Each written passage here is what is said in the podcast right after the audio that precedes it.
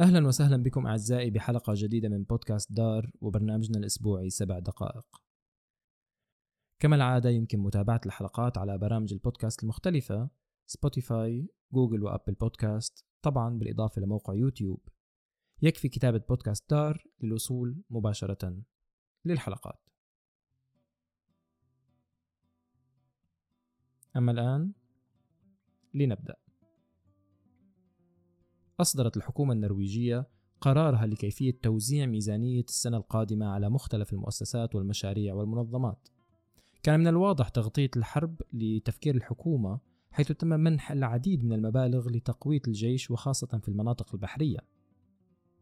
الحرب في أوكرانيا كان لها تأثير في أمرين أساسيين: انخفاض الأموال المخصصة للأنشطة الثقافية وكذلك خفض حصة النرويج من اللاجئين المرسلين عبر الأمم المتحدة من 3000 إلى 2000 حيث رأت الحكومة أن الدولة استقبلت العديد من اللاجئين في العام الماضي بسبب الحرب في أوكرانيا.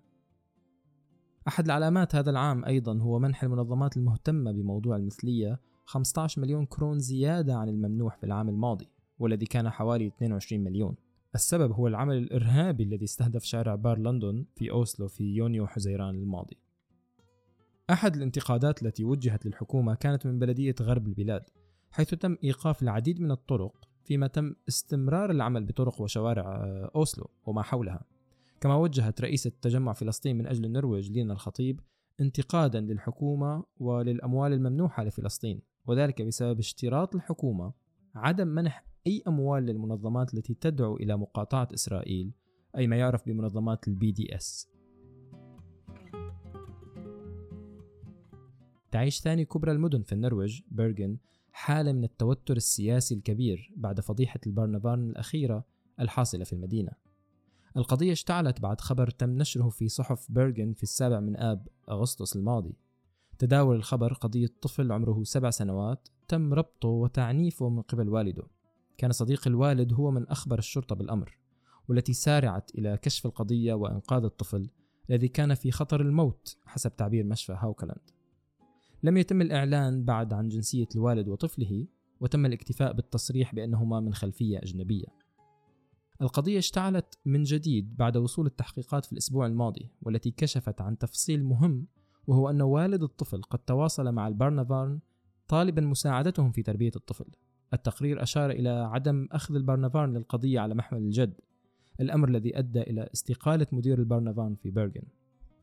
تواصلت التحقيقات بشأن الأمر وعلى إثرها قدم رئيس مجلس البلدية روجي فالهامر من حزب العمال استقالته معلنا أنه لن يترشح أيضا في انتخابات البلدية لعام 2023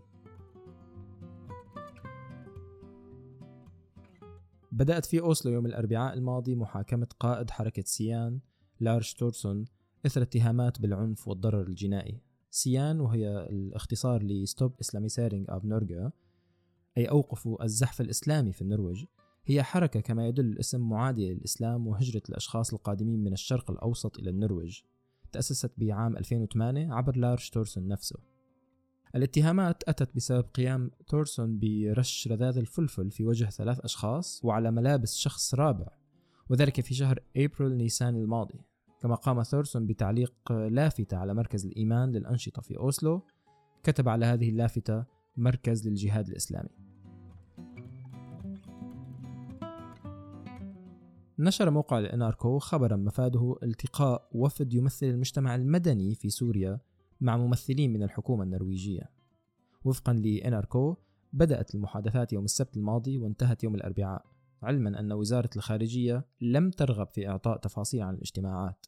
ولكنها أوضحت في بريد إلكتروني إلى NRK أن الحكومة قامت بالتعاون مع كينغز كوليدج لندن بدعوة مجموعة من ممثلي المجتمع المدني والأكاديميين في سوريا لعقد اجتماعات في أوسلو. حسب المصادر فإن المحادثات في لوسبي القريبة من أوسلو دارت حول كيف يجب أن يعيش السوريون معا بعد ما وصفته الخارجية بالحرب الأهلية في سوريا. في الاجتماعات تمت أيضا دعوة ضيوف من لبنان لتبادل الخبرات من الحرب الأهلية التي استمرت لمدة 15 عام. بدأت مؤخرا النجمة المثيرة للجدل صوفيا إليزا برنامج بودكاست جديد يخص مشكلة عانت منها تخص الإدمان. إلزا تتحدث في البودكاست الذي يبث عبر ال NRK حول مدة خمس أسابيع تم قبولها فيها في مركز لإعادة التأهيل من الإدمان. إليزا تتحدث في هذا البودكاست مع صديقتها فيتيشا ويليامز حيث يسمى البرنامج صوفيا and فيتيشا. البودكاست تصدر قائمة البودكاست الأعلى شعبيا في النرويج فور إطلاقه. وقد واجه رسائل متعاكسة بعضها مدح شجاعة صوفيا بالحديث عن تجربة شخصية صعبة فيما انتقد العديد ومنهم الناشطة المعروفة مارتا فالي التي قامت بانتقاد إن أركو وصوفيا بسبب ما سمته سطحية تناول الفكرة حيث كتبت على صفحتها على فيسبوك أعمل في مجال التمريض في قضايا الإدمان لمدة سبع سنوات ولم ألتقي بأي أحد تخلص من الإدمان خلال مدة خمس أسابيع فقط.